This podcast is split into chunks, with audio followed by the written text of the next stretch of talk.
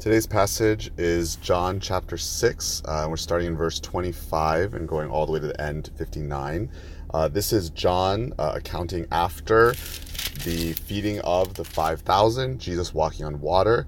We see the setup of the people going, Hey, where'd Jesus go? Uh, and so they go to find him. Um, and he tells them, It is not Moses who has given you the bread from heaven, but his Father. Um, and this metaphor of the bread of life. I am the bread of life. What does this mean?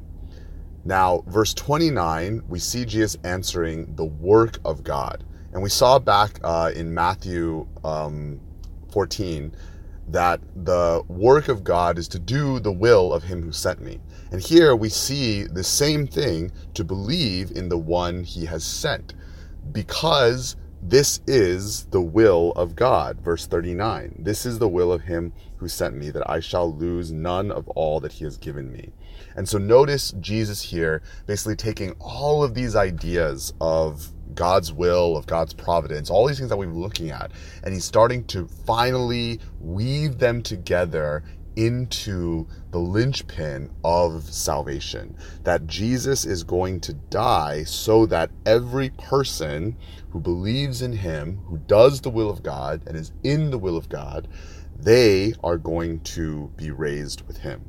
Verse 41, the Jews begin to grumble because they don't like this. Isn't this this man Jesus who we know who he's born? Jesus knows this and he again tells them I am the bread of life. He says this twice, verse 48 um, and verse 35. Now, why does he say it twice? Because for the first time, what he is doing is he is talking to his disciples about the bread of life, being the thing which satisfies them fully. And now he is talking to the Jews and saying, I am the bread of life. This is what you are rejecting forefathers ate manna in the desert, and yet here is the flesh that will truly give um, life. And the Jews take this literally, literally. How can we eat him? Jesus takes that metaphor, but he doesn't he doesn't rail against it. He doesn't stop it, but he says you don't really understand what this metaphor means. That what we're going to see um, in the act of communion, which they also didn't understand, but to consume Christ, to believe Him, to eat Him in that sense. What does it mean for me to believe that this is the food that gives me life? Is I eat it. What does this mean for me to believe that this is not poison, that this is good for me? I eat it. And here, the Jews at the, t- the moment are rejecting this notion.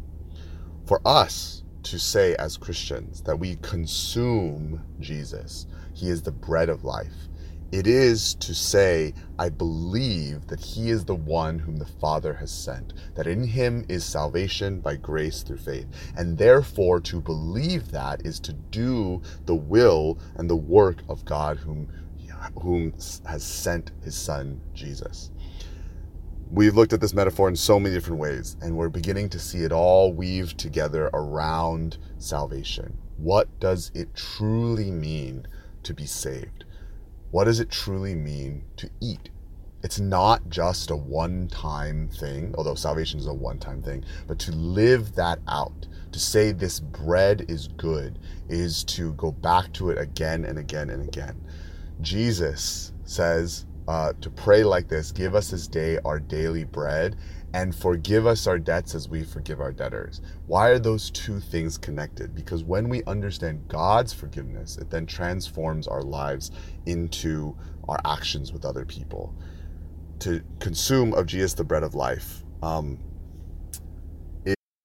to verse 56 remain in him and he in us this is what it means, right? So whether we take communion, uh, we should take communion. We'll talk about that. Um, but whatever our actions are, do we abide in Him? Do we remain in the truth of the gospel? And does His Spirit and His goodness, His will, abide in us?